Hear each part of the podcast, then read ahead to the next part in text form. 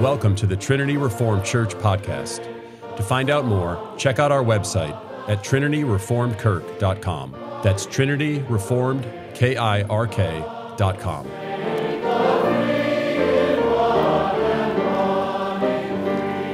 Our exhortation this morning comes from Ephesians 6, verse 4. Fathers, do not provoke your children to anger, but bring them up in the discipline and instruction of the Lord. Now, often people misunderstand why the parents take vows when their children are baptized.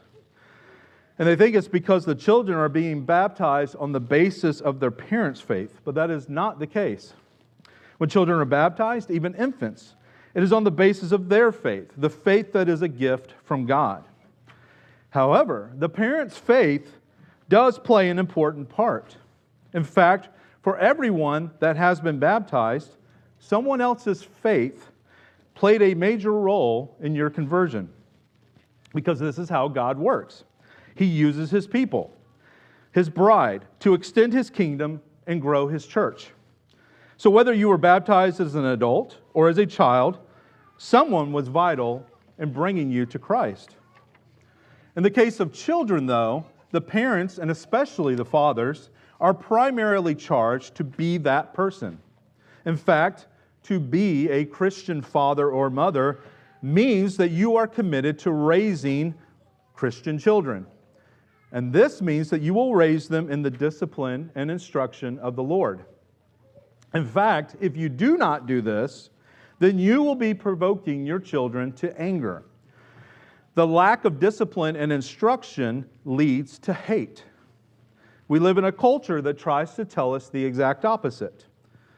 People claim that indoctrination is abuse, so they indoctrinate their children to believe this. And those children grow up to hate themselves and their parents, and even worse, God. Indoctrination is inevitable. What they actually hate is Christian indoctrination. The same is true of discipline. Our children will be trained one way or another. And if it's not in the Lord by faithful parents and a faithful church, then it will be by classmates or the internet or some other social group. So my charge this morning to you is to remember your vows. And this applies to you whether you actually took vows or not. And it applies to everyone in this church because, as you just did, we all took a vow as members of the TRC community to help parents in this task.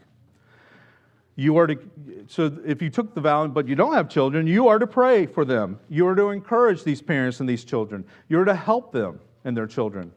You know, Hillary Clinton once said famously, it takes a village to raise a child. And of course, what she really meant was it takes the state, to raise your child, so give us your child. But nonetheless, there is some truth in this sentiment, though it does need to be tweaked. And it needs to say this. It needs to say it takes a faithful church to raise a child. It takes a church recognizing who the body of Christ is, and then a church that will love and serve one another. Children need the church. And most of all, they need Christ, which is why gathering here with the body every week for worship is the most important task of a parent. They also need mothers and fathers who will take the time to discipline and instruct them. When they sin, parents, lead them through a time of confession. Help them to see the seriousness of their sin, lead them through repentance, and then show them the joy and blessedness of God's forgiveness. Be purposeful with your discipline. Do not just threaten them with discipline. Remember that the Lord disciplines those that He loves, and He does this so that we will endure.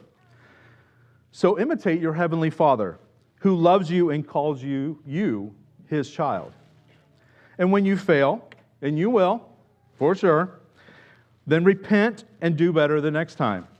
Do not give up, because your Heavenly Father loves you.